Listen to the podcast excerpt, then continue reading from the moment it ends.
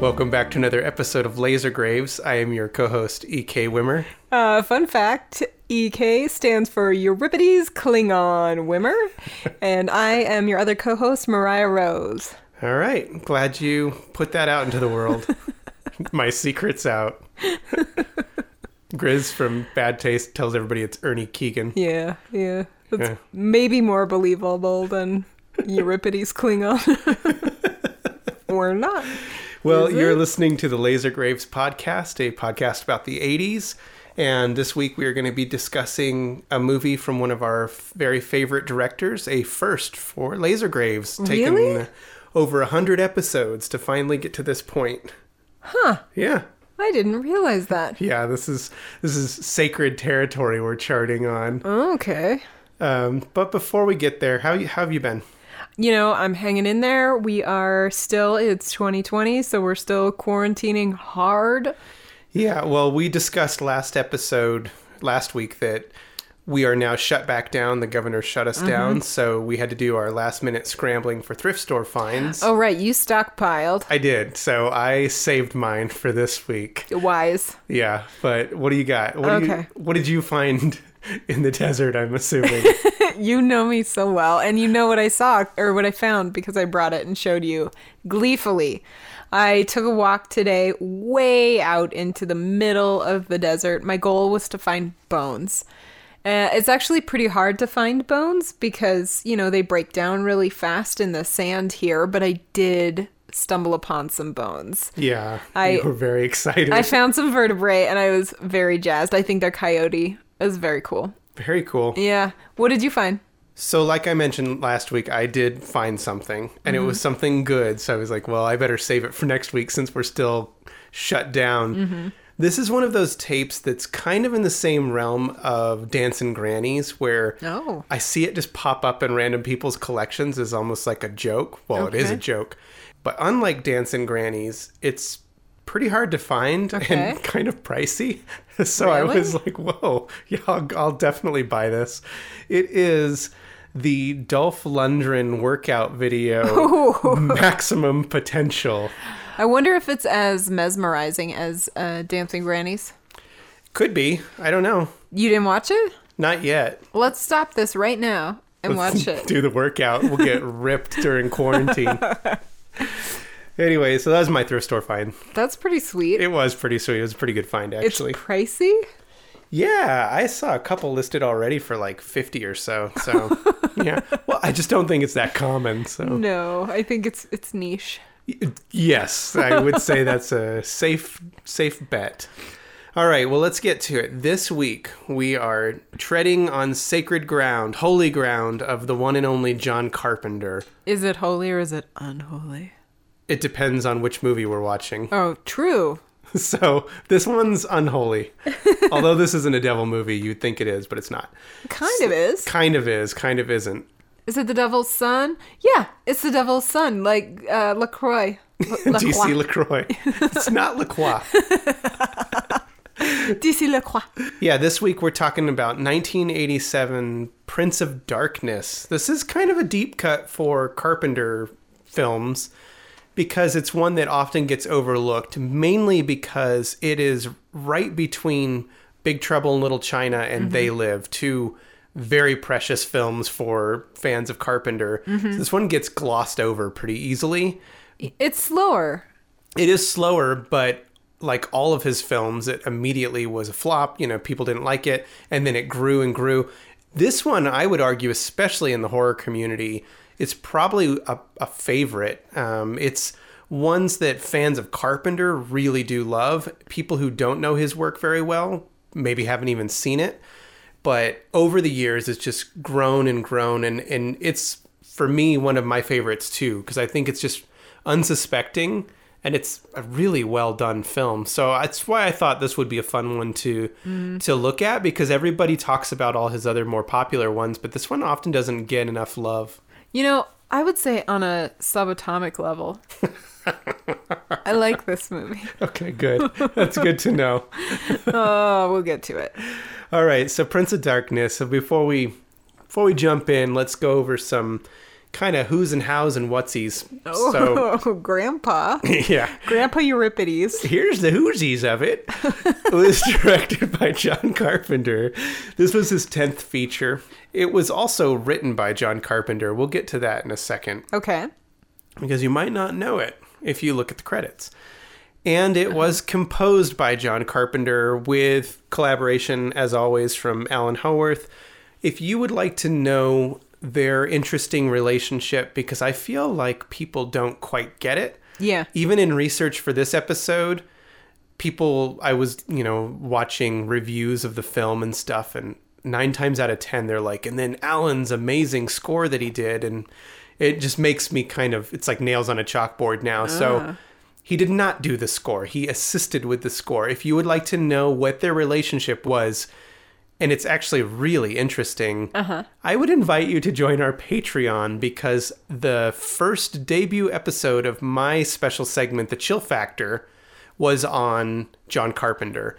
And I did discuss this film, but I discuss his entire career. And I spend a long time on his and Alan's relationship and how they work together professionally. It was so interesting. And actually, you have a new episode out. Yeah, I had an episode that just came out on Cliff Martinez. So The Chill Factor is an in-depth look. They're mini episodes, about 20 minutes each, looking at the life and work of composers. But yeah, I did one on John Carpenter. So he's not technically new to Laser Graves, but we haven't covered him on an episode of, you know, an actual episode yet. Yeah. Anyway, look into our Patreon. You can go to patreon.com/lasergraves and find all these interesting things that we're doing. And this is one of them. And I really learned a lot in researching it. And I have a better understanding now, even with this soundtrack, how they worked together. Now, as far as production goes for this film, as I mentioned, this was following Big Trouble in Little China, which was a studio film, and I think that was very problematic for him. It still did okay, but it clearly wasn't a blockbuster. I'm sure there was pressure on him, though, to, you know, produce something that would bring in a little money. It did well. I don't remember what the budget was. It was like, you know, a couple million and still made like 12 or something. So it did fine. I think he categorized it as a flop as well, though. Yeah, even though technically it wasn't, it definitely made its money back and a lot more. Just, I think everybody expected it to do better.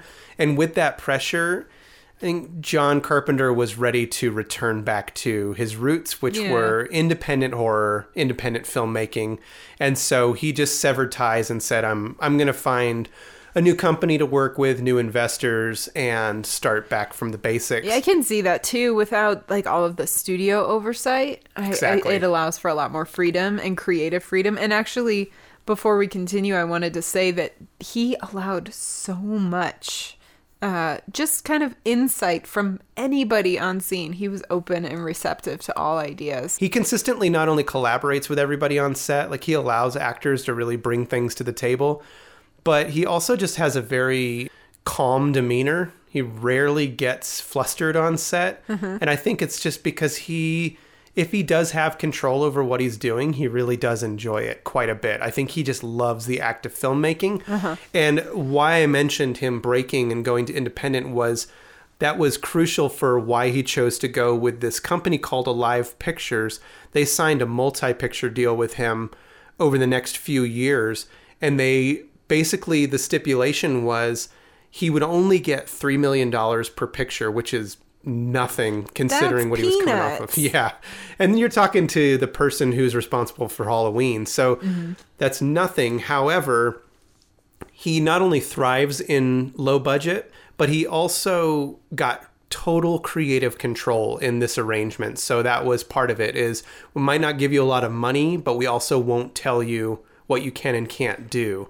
And so this is the first film of that new arrangement, was Prince of Darkness. Nice. And I think it's cool because it is in stark contrast to Big Trouble in Little China. I think as a creative, that would be way more exciting to have less overhead or oversight and just be able to work, even if it's with less money. I think so. I think it depends on the filmmaker, though, because I would argue that somebody like Steven Spielberg wouldn't be excited to have like no budget and total creative control. I think John Carpenter, he gets both. Yeah, he wants both. But I think John Carpenter would like more of a budget, but understands that with more of a budget means more compromise.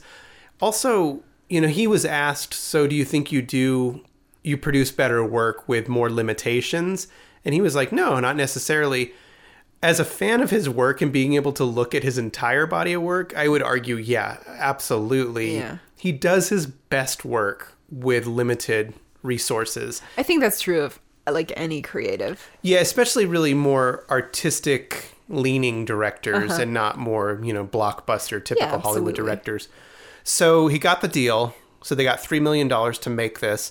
And at the same time, John Carpenter had been researching and reading a ton of theoretical physics just for fun on the side. Like you do. And it just worked its way into this idea, which I love. I like that he was really interested in it and involved in the applications of it. And bringing that into horror, I don't know about you, but it gives it this kind of Lovecraftian feel for sure, where things can kind of come in and out of space and time. And I don't think he pushes that as far as it could have gone, and he will later on. But I do like that he's mixing science and religion and all that in this film. Well, it's interesting that you mentioned Lovecraft, because this is the second film in his trilogy, the Apocalypse trilogy. The other two are The Thing and In the Mouth of Madness, and they're all inspired by Lovecraft. Oh, were they? Yeah. Oh, I didn't know that. I didn't realize that Lovecraft inspired him for this one. Yes, all of them.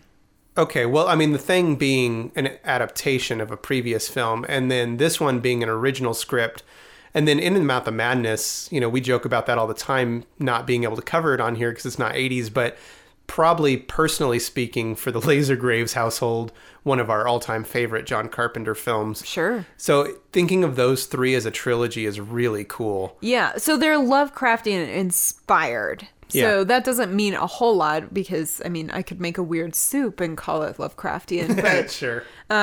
Whatever, that's what is said of this. Okay, well, that's neat to know, but he was researching all these theoretical physics and stuff like that, and he even jokes, you know, John Carpenter's got a great sense of humor. He jokes about just sprinkling in big words and big terms that he was reading to just give it more weight, even though it was all kind of nonsense. Some of it was... What they're discussing in the film was, you know, actual science at the time. He was just lifting it straight out of what he was reading. Also, I had mentioned this was written by John Carpenter. If you were to look up the credits or see the movie, you would not see him as the writer. You would see Martin Quartermass, which was his pen name. I could not find why he did this. I don't know why he chose to do this, because that is not common for him. And... He did it a couple other times. He did, but he didn't need to. I don't... Maybe it was just something funny to do. He's a silly goose. Okay, Grandma. But Martin Quartermass was actually an homage to the British filmmaker Nigel Neal, because he had this character in one of his stories called Bernard Quartermass. And I found out that he was not too thrilled at that homage, because he thought people would confuse... him with being involved in this film and didn't want any part of it. Oh, good grief. I know. As far as production of location and stuff, if you know John Carpenter, any excuse to shoot in LA, he will do it. He loves shooting in the city. He loves the look of it, the feel of it. Does he just live there and it's an easy commute? Well, sure. I mean, he lives there, but it's not easy to shoot there. I would argue it's easier to shoot anywhere but L.A. as far as getting, you know, the license and the you know, the permissions and stuff like that. But this was shot in downtown L.A. He only had one day to shoot all of the school stuff, which he did at his old school. Yeah, I saw that. University of Southern California. If you want to know more about his time, again, go listen to my Patreon episode on that. But... he also loved the idea of being able to shoot at his former school. So they crammed all that in one day. Sure. And then the church is downtown LA, but only for the exteriors. All the interior shots are shot at a different location. It was an old resort or a mission of some sort, slightly out of town. And I guess it was in horrible condition. Yeah. Like, they couldn't even walk around some parts. Because well, you can tell that when you look at it. Yeah, but it's really great. I love... You know, John Carpenter's really good about mixing exterior and interior pretty flawlessly. Yeah. And he did that in Assault on Precinct 13, too. If you're interested in hearing about that film, I would plug our friends at Reconcinemation. I was a guest host where we talked about that movie. And one of the interesting things he did was mixing the exterior shots with the interiors. And so there's scenes where they're looking out the window and what they're seeing is, you know, hours away in a different city, but it looks like they're looking right outside. Yeah. And this actually has a very similar vibe to Assault. We talked about that last night after we finished watching it. There's a similar feel of being like trapped in a building. Yeah. And I thought that maybe that was us just coming to that conclusion. But in one of the interviews I was listening to with John Carpenter, he did say that he makes two types of films, and one of them are siege movies, and that this is a siege movie. And so I thought that was cool. Yeah, he was very self-aware. And I would also say that that's one of the things Carpenter thrives on is limited location. Like The Thing. Yeah, just like The Thing. And so I like that. Yeah, absolutely. This is a siege movie. When it all comes down to it by the end, they're trapped in a space trying to get out. And that actually happens with In the Mouth of Madness, too. Mm-hmm. Okay. Yeah, it happens time and time again. Oh, I like that. I like that he's kind of trapped in the idea of being trapped. Yeah. Well, and the trade-off is if you give him unlimited resources and budget, you get Escape from L.A. and Kurt Russell is, you know, windsurfing a tsunami wave. So, well, but he's also trapped. It's true, I guess. So that's where this was shot. It was shot over 30 days. That's it. And the last thing I wanted to mention before we move on as far as production, I have not seen the more modern Blu-ray transfer of this. I've heard it's pretty gorgeous. I think Shout Factory did it. We just have the VHS, the MCA copy. But it's really beautifully shot, and really the mood of this film is pretty incredible. And John Carpenter, he really gives credit where credit's due constantly. Like, he really loves the people he works with. It's like a family. And he fell in love with his cinematographer. His name was Gary Kibb, or I don't know if it's Kibbe, but I think it's just Kibb. This was the first time they had ever worked together. Okay. This was Gary's very first movie that he had shot. And John, still to this day, thinks that it's like one of the best looking films he's ever done as far as just the feel and the mood and everything like that. There's some really creative shots. Yeah, they were very... And keep in mind, they had like no budget. Yeah. I mean, and they were pulling in some established actors on this too. So Gary was the one that shot this, and they went on to work on 7 more films together. I mean, he worked with John Carpenter all the way up to Ghost of Mars, and John only did, I think, one more film after that, The Ward maybe. So... They developed a really strong relationship, and it started here. And I think it's true. I mean, I really do love the look of this movie. Yeah, yeah. It's very interesting to watch, for sure, because it's got this real emphasis on light, especially once they've entered the church. So much is in darkness, and it's mystery. Mm-hmm. So the following of the light is really important in this film. Yeah, it's just beautifully done. But as we mentioned, that was crucial because they didn't have a lot of money to work with. They had to really make it stretch. And considering the actors that they pulled in, it's pretty impressive. Speaking of actors, we have a British... gentleman. Oh, yeah, you do. Maybe. Bring in the royalty. I guess. Donald Pleasance is actually known as the character Priest in this. There is actually no name for the character, just Priest, unless maybe he's going like Madonna style. He's so into Catholicism that he changed his name to Priest. Don't think so. I like that idea. I'd also like to think that if he has a named character, he has to be paid more. So to save on money, they just gave him a generic title. So you'll recognize Donald Pleasance as Loomis from Halloween. Yeah, he's worked with Carpenter before, not only as Loomis, but he also then was in Escape from New York. So he's like our marquee star, even though he's not really the lead. It's more of an ensemble cast. I would agree that it is an ensemble cast. We also have Jameson Parker, who plays Brian Marsh. He's a student.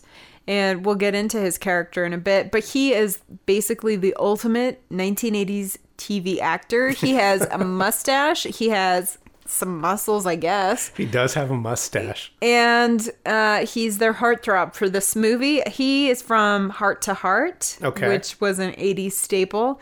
Magnum P.I., I think he was in a couple episodes. He did a TV series called Simon and Simon, which I never saw, but it ran for 8 years.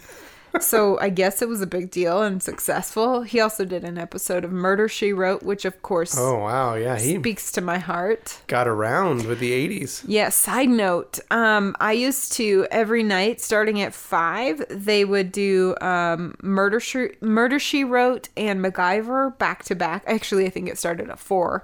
And I would watch one after the next, and then it would be dinner time. Wow. Yeah. So he was on Magnum P.I. also? Just like an episode or two. Do you think he ever walked in and Tom Selleck sized up his mustache? No, there's no competition. He has a blonde mustache.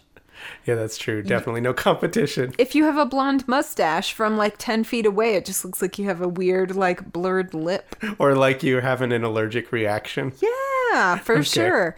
Also in our cast, we have Victor Wong, who we talked about a few weeks ago.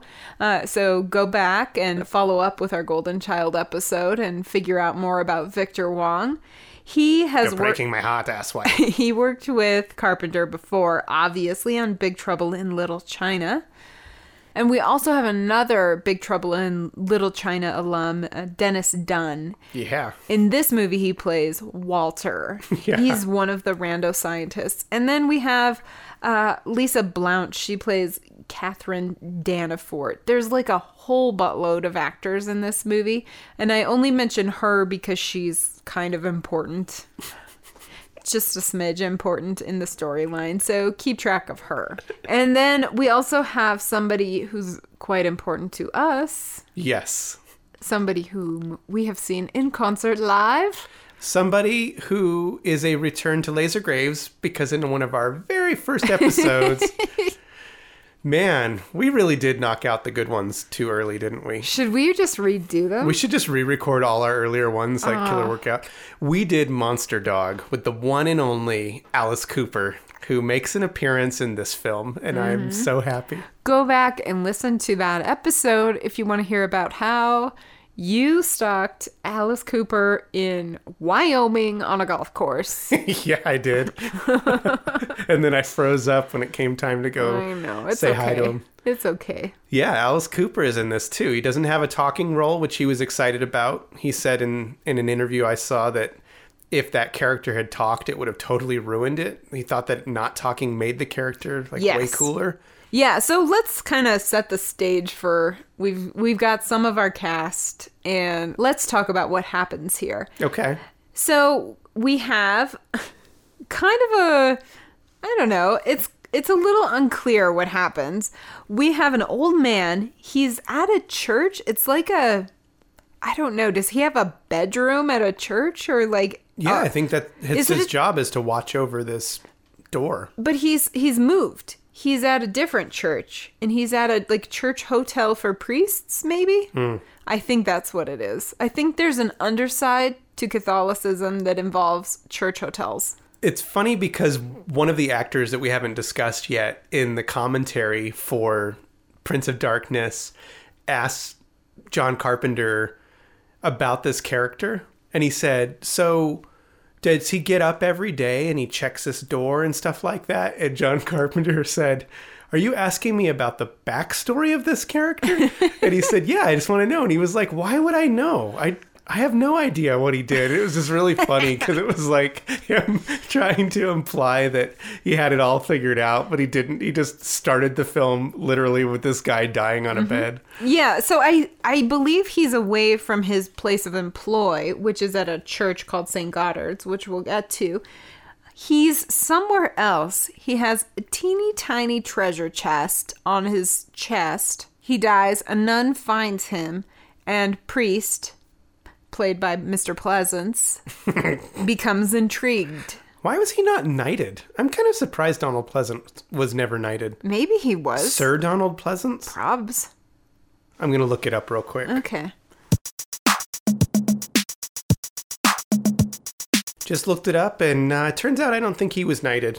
So when the great battle for England starts and they have to call upon all of their valiant knights to defend him, like Ian McKellen and Paul McCartney, uh-huh. sadly, the ghost of Donald Pleasance will not be there to fight the battle. Can you be posthumously knighted? I'm sure you can. Oh, I'm sure you can. Let's send a letter to the Queen. Anyway, Donald Pleasance as priest discovers the tiny, tiny treasure chest and opens it up because you have to. Oh, yeah. And inside is a tiny, tiny... Actually, it's not tiny. It's a gigantic key. It's a very big key for such a small chest. Anyway, where there is a key, there is a lock. And priest goes ahead and finds a secret underground Catholic sect. Yeah. Casually. Yeah. It's well lit, too. Yeah. Let's go back. Let's go back to the college. Okay. Where there are, I don't know, they're in their 30s. Yeah. If you didn't know the story already and just opened up on this, you would think this was a community college. Yeah. But it turns out they're all like post-grad students working on their PhDs in some... astral physics or something like that. I don't know what it is. Subatomic levels. It's definitely, there's a lot of subatomic level talk. So they, let's quickly scoot ahead.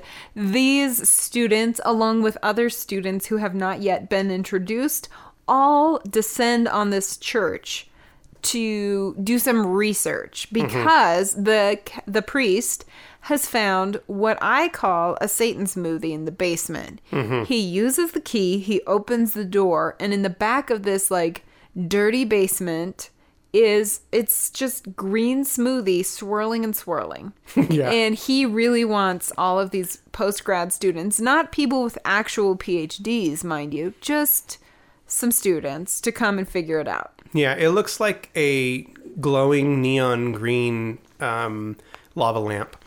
Yes, but spinning. But spinning at all times. It actually looks really cool. Victor Wong's character is the professor that oversees this whole quantum physics department or mm-hmm. whatever it is.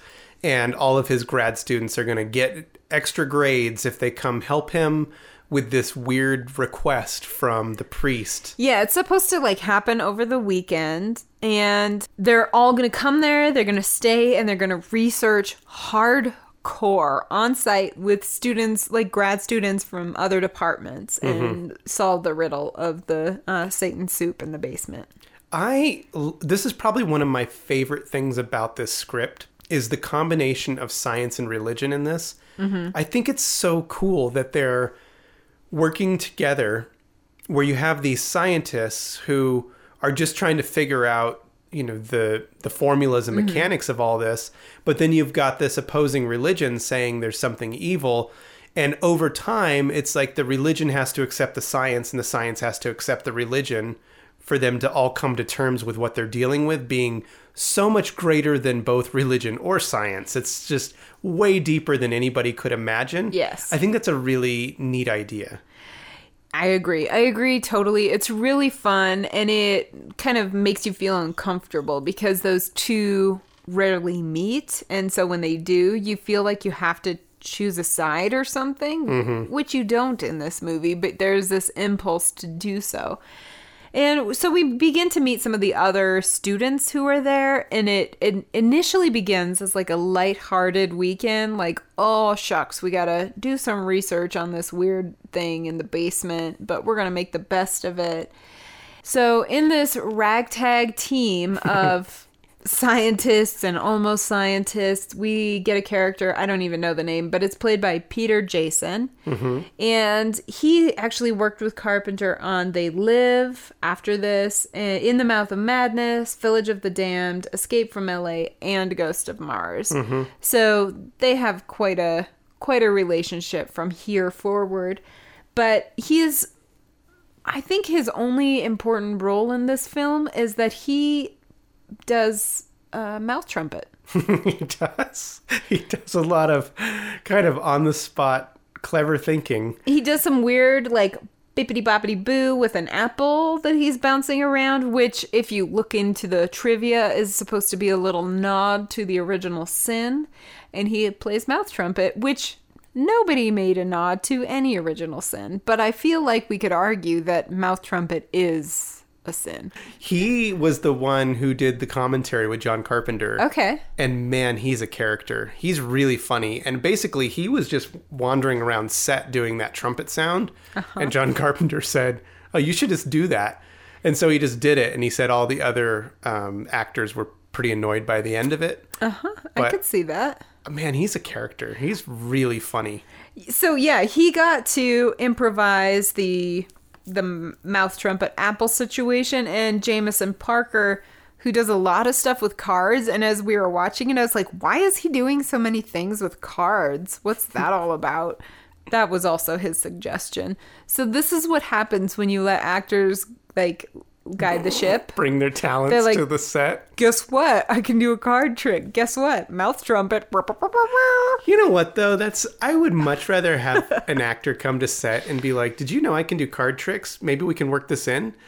Instead of the typical one that's like, did you know that I'm really interested in having a musical career? Can I sing a song on this? Although, do you kind of want to watch a movie where you just tell actors to improv?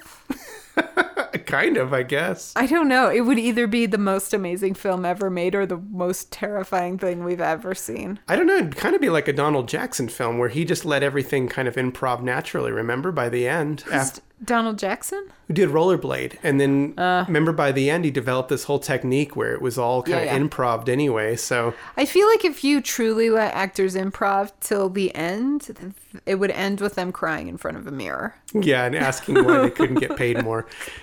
You know, also, speaking of actors and their talents, we mentioned him a little bit, but we should bring back that we do get to also see Alice Cooper here. He's King of the Homeless. Yeah, that's his only role. Yeah, he was originally supposed to be just one of the homeless. Mm-hmm. And then John Carpenter realized, wait, we've got Alice Cooper. He looks cool.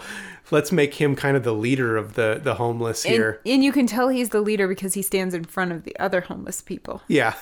That's all. Yeah, it's cool. We'll mention him some more as time goes on. But all these characters kind of all start to reveal themselves simultaneously. One of the things about this film that we should mention that doesn't often get talked about, but is you'll notice it the more you watch it, is that John Carpenter said that he didn't write this in a 3-act structure like most films, mm-hmm. but he meant for this to be a slow and gradual build where it just keeps building momentum and just goes and goes and goes till the very end and then just ends. Mm-hmm. And I agree with that. I like that because what you get are these kind of general introductions and then these characters like Alice Cooper's character just start to be introduced and it starts to build tension and get progressively more bizarre. And then before you know it, you're like, how did I even get to where we're at right now? So we have all of these scientists at a church and outside are a team of homeless people, I guess, who are assembling. They're supposed to be like... soulless.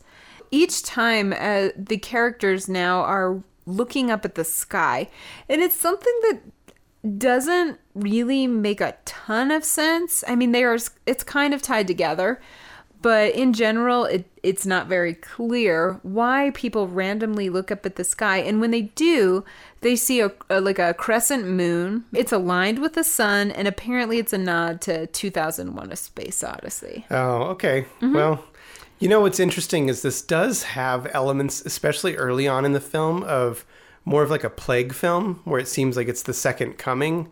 Mm-hmm. But I don't know. Carpenter, he's a weird dude when he talks about his films.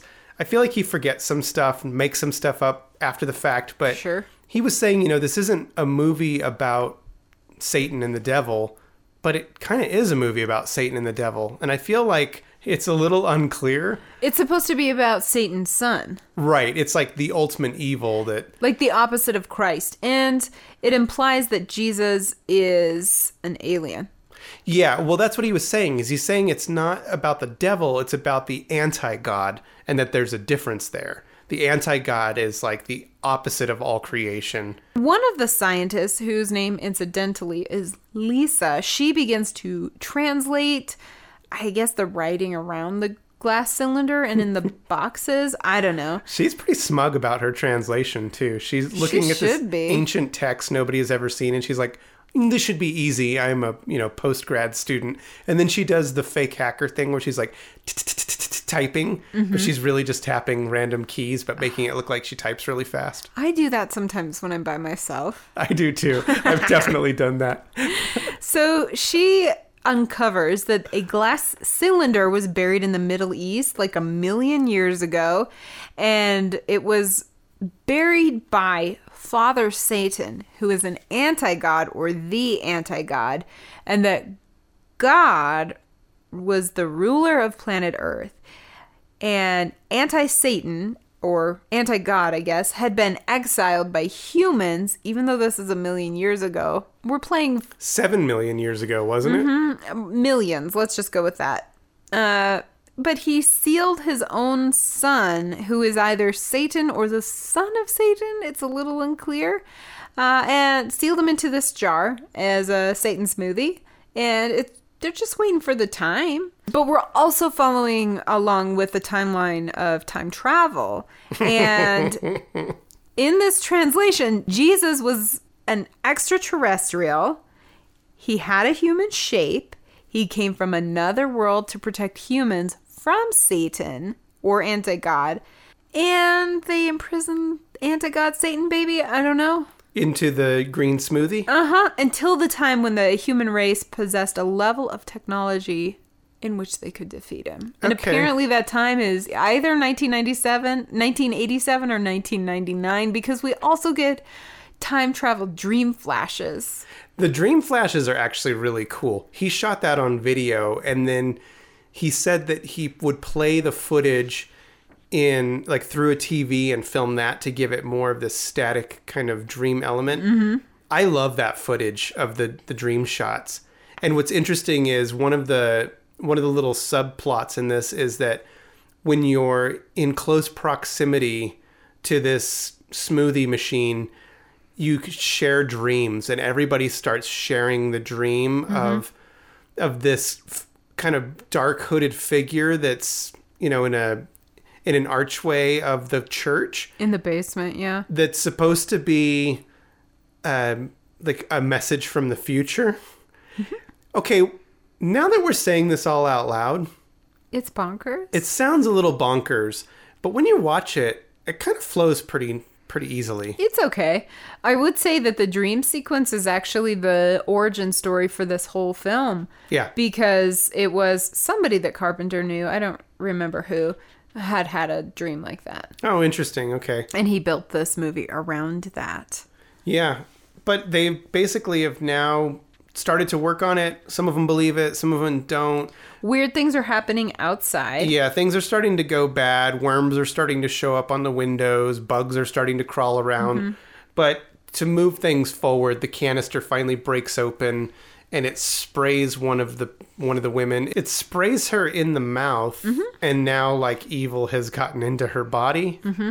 So there's that happening. Yep, no problem. We also have this other aspect where one of the characters gets bumped and gets a bruise and is now impregnated by Satan's baby. Is she pregnant? That is a... It's like she's incubating the creature. Yeah. Yeah, I don't know. It's all very weird. Meanwhile, so things are getting a little ooky spooky inside the church. The church is actually St. Goddard's, and I forgot to tell you, I read a factoid that if you rearrange not all of the letters, but some of the letters in St. Goddard's, you can get anti-God. Okay. That's not really anything, though. No, it's really not. That's like saying, did you know that if you change the numbers, you could get this number? Yeah. Okay. Change some of the numbers and left some out. Yeah. Like if you wanted the number 50 and you had 10 and 45, you would have to change it to 10 and 40 and then you would get 50. Isn't that crazy? We should talk about Alice Cooper's kill. So he has a bike with spike. And he uses it to kill one of the scientists who've had their fill. Yeah. You know what's interesting about that is that comes from his live show. There's more to the story of Alice Cooper's little cameo in this film than you think. You know what? Let's just do it. This week's fun fact. Wowee! Fun.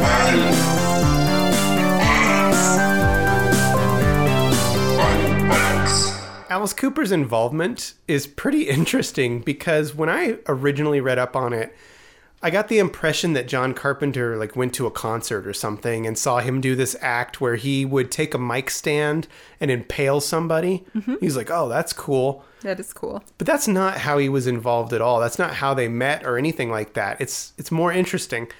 So what happened was Alice Cooper's manager, the legendary Shep Gordon, who, if you guys don't know about him, he's quite the character, was one of the producers of this movie. I had no clue that he produced movies as well. He actually produced quite a few John Carpenter movies. Huh. I think he must have been involved in this new company. But he was the manager for Alice Cooper, but also the producer for Prince of Darkness, and made the suggestion to John Carpenter that he should include Alice Cooper as like in one of his songs or something in the movie, which did end up happening. Mm-hmm. The Prince of Darkness song Alice Cooper wrote, and then it's played briefly in this movie. I think you can hear it through somebody's headphones or something like that. While they're being killed. By while they're being killed. But how he agreed to meet him was Shep Gordon invited him to WrestleMania 3, where Alice Cooper was like Jake the Snake Roberts' guest and was ringside. What's funny about this is I've been working through all the WrestleManias in a row, just rewatching them all in order. Okay. And I had just watched this not like 2 weeks ago. Oh, weird. And so this is fresh in my mind. It's hilarious because there's this like decrepitly skinny, he looks like Mr. Burns, Alice Cooper, among all these titans of wrestling at the time. But apparently John Carpenter went and met him at WrestleMania and talked to him about having a song. And Alice Cooper said, actually, I'd love to have a role. I'd love to be in the horror movie. And John Carpenter said, yeah, that's awesome. And then found out about this gag that he did with the mic stand and said, that would be really cool. Do you think you could do that with a bicycle? And Alice Cooper said, sure. And so not only does he do it in the film, but it's Alice Cooper that rigs that whole special effect. So John Carpenter didn't bring in special effects to do that. He let Alice Cooper completely control that whole kill. Oh, fun. And he's just using the technique that he uses on stage every night. Huh. It's really awesome. I mean, why would you hire somebody else when Alice Cooper does it so well? Yeah. Also, if quarantine ever ends and you have a chance to see Alice Cooper in concert, it doesn't matter that he is 9 billion years old now. Don't even put that in your pocket of worries. His shows are worth it. Oh, they're so much fun. I've seen him a couple times now, and they never cease to entertain. They're fabulous. He is quite the character. He is a showman, and you're doing yourself a disservice if you don't go see him. There, I said it. Okay, so, oh my gosh, where are we in this crazy story? So, okay, we have Lisa, who has a bruise, Kelly has a bruise. She's one of the student scientists. And she is possibly pregnant or maybe just bloated with Satan's spawn. I think she's pregnant. I think she's like growing it inside. But it kind of deflates and she never gives birth. They say that evil needs a host like a parasite. So I think she's the host for the evil. However, that happens. Meanwhile, a bunch of the other scientists are either being killed or puking Satan's stew into another scientist's face and turning them into zombie characters. That's, I mean, basically what happens for like 25 minutes. Oh, and everybody else runs. The character Susan, who had the devil juice put into her mouth. The initial one, yeah. Mm-hmm. I have to mention one of my favorite parts, and I don't know if this was an inside joke, but it had to have been, is every time somebody asks about her in the movie, like, do you know who she is? Yeah. Where's she at? Yeah, I know. They always go, Susan. And then somebody goes, like, who? And they go, radiologist, glasses. Yep. I love that. By the like third or fourth time, it makes me laugh pretty hard. Well, I think it was actually there for a reason. Because I think they were showing, like, emphasizing that she, after getting the Satan smoothie on her face, she stops wearing glasses because Satan like healed her. Okay. It like the power of Satan made her not need glasses anymore. Oh. See, all the more reason Hollywood just makes it so appealing because then you don't even need latex. You just worship Satan and you don't need glasses. Yeah, whatever. Also, I wanted to say, so we've made some jokes about them talking about subatomic particles because I was keeping a tally. You did. You had a little tally on your sheet. And then I stumbled upon this little factoid. So they were talking about the reoccurring dream that everyone's having, and one of the characters talks about tachyons. And in physics, tachyon comes from the Greek words of tachy and ion, which means fast going. And it's a theoretical subatomic particle that is capable of moving faster than light. So it kind of played into this time travel thing that's they're like loosely playing with, but never giving any real concrete idea. I love it. You know, this all sounds like absolute nonsense, but I love all of it. I think that that's what makes this film so cool. Honestly, it's just got this weird sub-story and subplot of all this science and time travel. We didn't mention, but the whole time travel thing is also overseen by this group called the Brotherhood of Sleep, which is the ancient order that the priest at the very beginning was part of, overseeing this evil and keeping them locked away. But the Brotherhood of Sleep also receives messages, group messages from the future. It's just, all of it is so much fun. I really do enjoy it. It's not a sci-fi film by any means. Yeah, it is. It's a Satan sci-fi. You think this is a sci-fi film? Yes, it's all about time travel. It's not all about time travel. It's all about the return of the anti-god. Time travel and Satan. Boom. Sci-fi. See, you got science and religion. Perfect mix. There we go. Okay, so we have our remaining scientists in one room, and in a closet we have Walter, who is another scientist. He's trapped by a couple of, like, devil scientists, and they are just watching as the possibly pregnant scientist Kelly is laying on a bed, letting her metamorphosis happen. You know, Donald Pleasance during this time too just kind of disappears and lets everybody else do all the acting. But I want to mention him real quick because he hams it up. You know, he's been in all kinds of movies, and sometimes he phones it in, sometimes he doesn't. I saw him in something not too long ago. What was it like? Maybe Warrior Queen or something like that. Man, sure. He just wasn't even trying in that one. But he's also been in really cool ones like Warrior the Lost World. A really cool one you haven't seen and I want you to see, and maybe we can do it sometime for the show, is called Paganini Horror. It's an Italian film. It's kind of a rock horror movie in a way. Cool, I'm in. Yeah, I think you'd like it. But I honestly think this is one of his better roles. Donald Pleasance is really good in this, and his delivery, his character, everything. Solid. If you're a Donald Pleasance fan and haven't seen Prince of Darkness, I would highly recommend it for that. So even though he kind of fades away towards the middle of the film. Well, he can't do anything. He's really good in this movie. There's some actors that don't bring their all to this, and then there are some that do, and it's a really interesting mix. Yeah, he does well. When you have an ensemble cast like that, you know, who's pulling the weight and who's not, but I don't know. So we have Walter, who escapes with the other scientists, and then there's this big confrontation because Kelly, who is now rotted away, she's like half like, I don't know, skin face. I don't know. She looks like a burn victim. Kind of, yeah. And she's now, I guess, the host for Satan's son. Anti-God. Because, well, she's reaching out and calling to Father. So there's this whole mirror finger thing. So, and this is really cool, and I've got some fun information about this. So she sticks her finger through the mirror in this and is like, Father. And there are two shots, two different things happen. One is she sticks her finger through the metal of the mirror or the reflective surface, and what they did is they gathered up through their equipment a bunch of mercury, which holy guacamole, don't mess around with mercury, and they used a dummy's hand because they at least knew that mercury is very toxic, and they used that to create this mirror effect. But if you look at it closely, you can tell that it's like a dummy hand because it doesn't move. It is so cool looking. So Yeah, that's a really interesting fact about this movie is because they didn't have a lot of money, they were getting creative in general with the effects.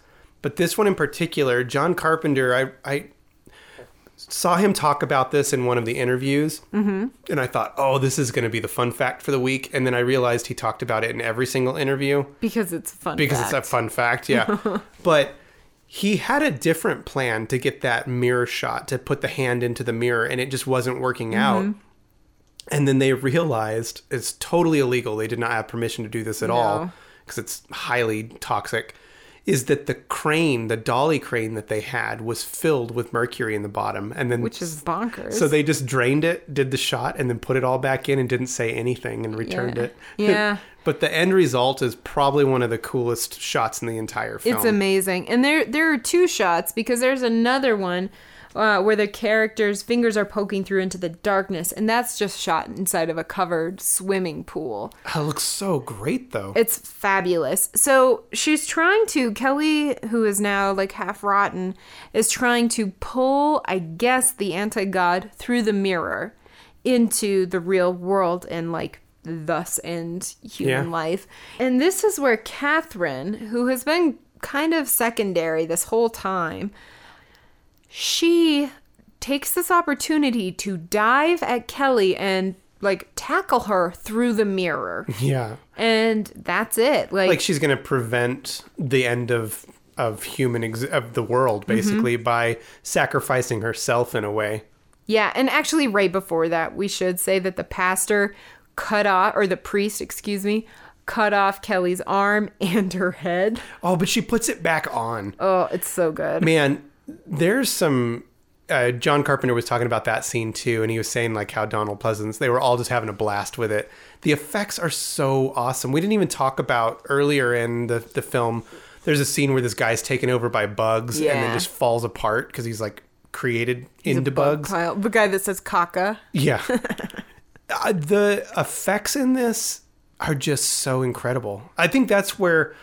upon rewatching or revisiting why it gained the cult status it did is when you watch it and you realize what they were working with and what they accomplished. Yeah, there's like... so awesome. Yeah, there's so many little details that are great. And actually, after the tackle through the mirror situation, all of the people that have been like possessed, including the homeless people, like a breath of smoke goes through their mouth. So that's how you know it's over. And the whole like into the mirror where they're then just floating in darkness. That reminds me of what's the film that we watched? We've watched it quite a few times now with Scarlett Johansson. The Under the Skin, is that what it's called? Yeah. It kind of got that feel to it. Just that otherworldly non-existence. Real creepy. It's just beautifully done. And keep in mind, we haven't even mentioned because it's just kind of a given. This is one of my all-time favorite John Carpenter scores. And he's one of my biggest inspirations for my own music. And I love all of his scores, but this is a real sleeper. You know, people don't talk about this when they talk about his scores, but Prince of Darkness is a brilliant score. And the whole time this is happening, you've got just this pulsating, really dark synth with this choir over the top of it. So it's got this kind of old school religious feel. Old and new. It is just incredible. And it's all building. The score, even as it's going, like these scenes get more and more intense and the score builds on top of it to where by the very end of this film, it's just, it's amped up and it's really cool. I love it. Yeah, I agree. And then also the movie ends with our lead, I guess, lady, Catherine.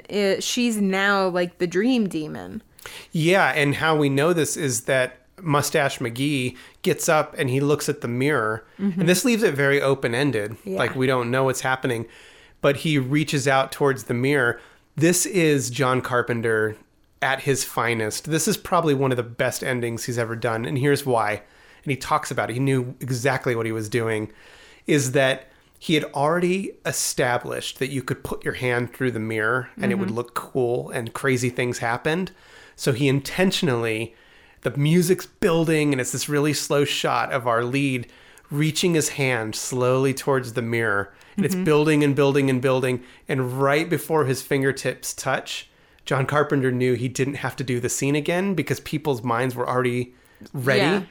and he cuts the film to credits right before his fingertips touch, and it's so effective. I mean, it is a really great ending. Yeah.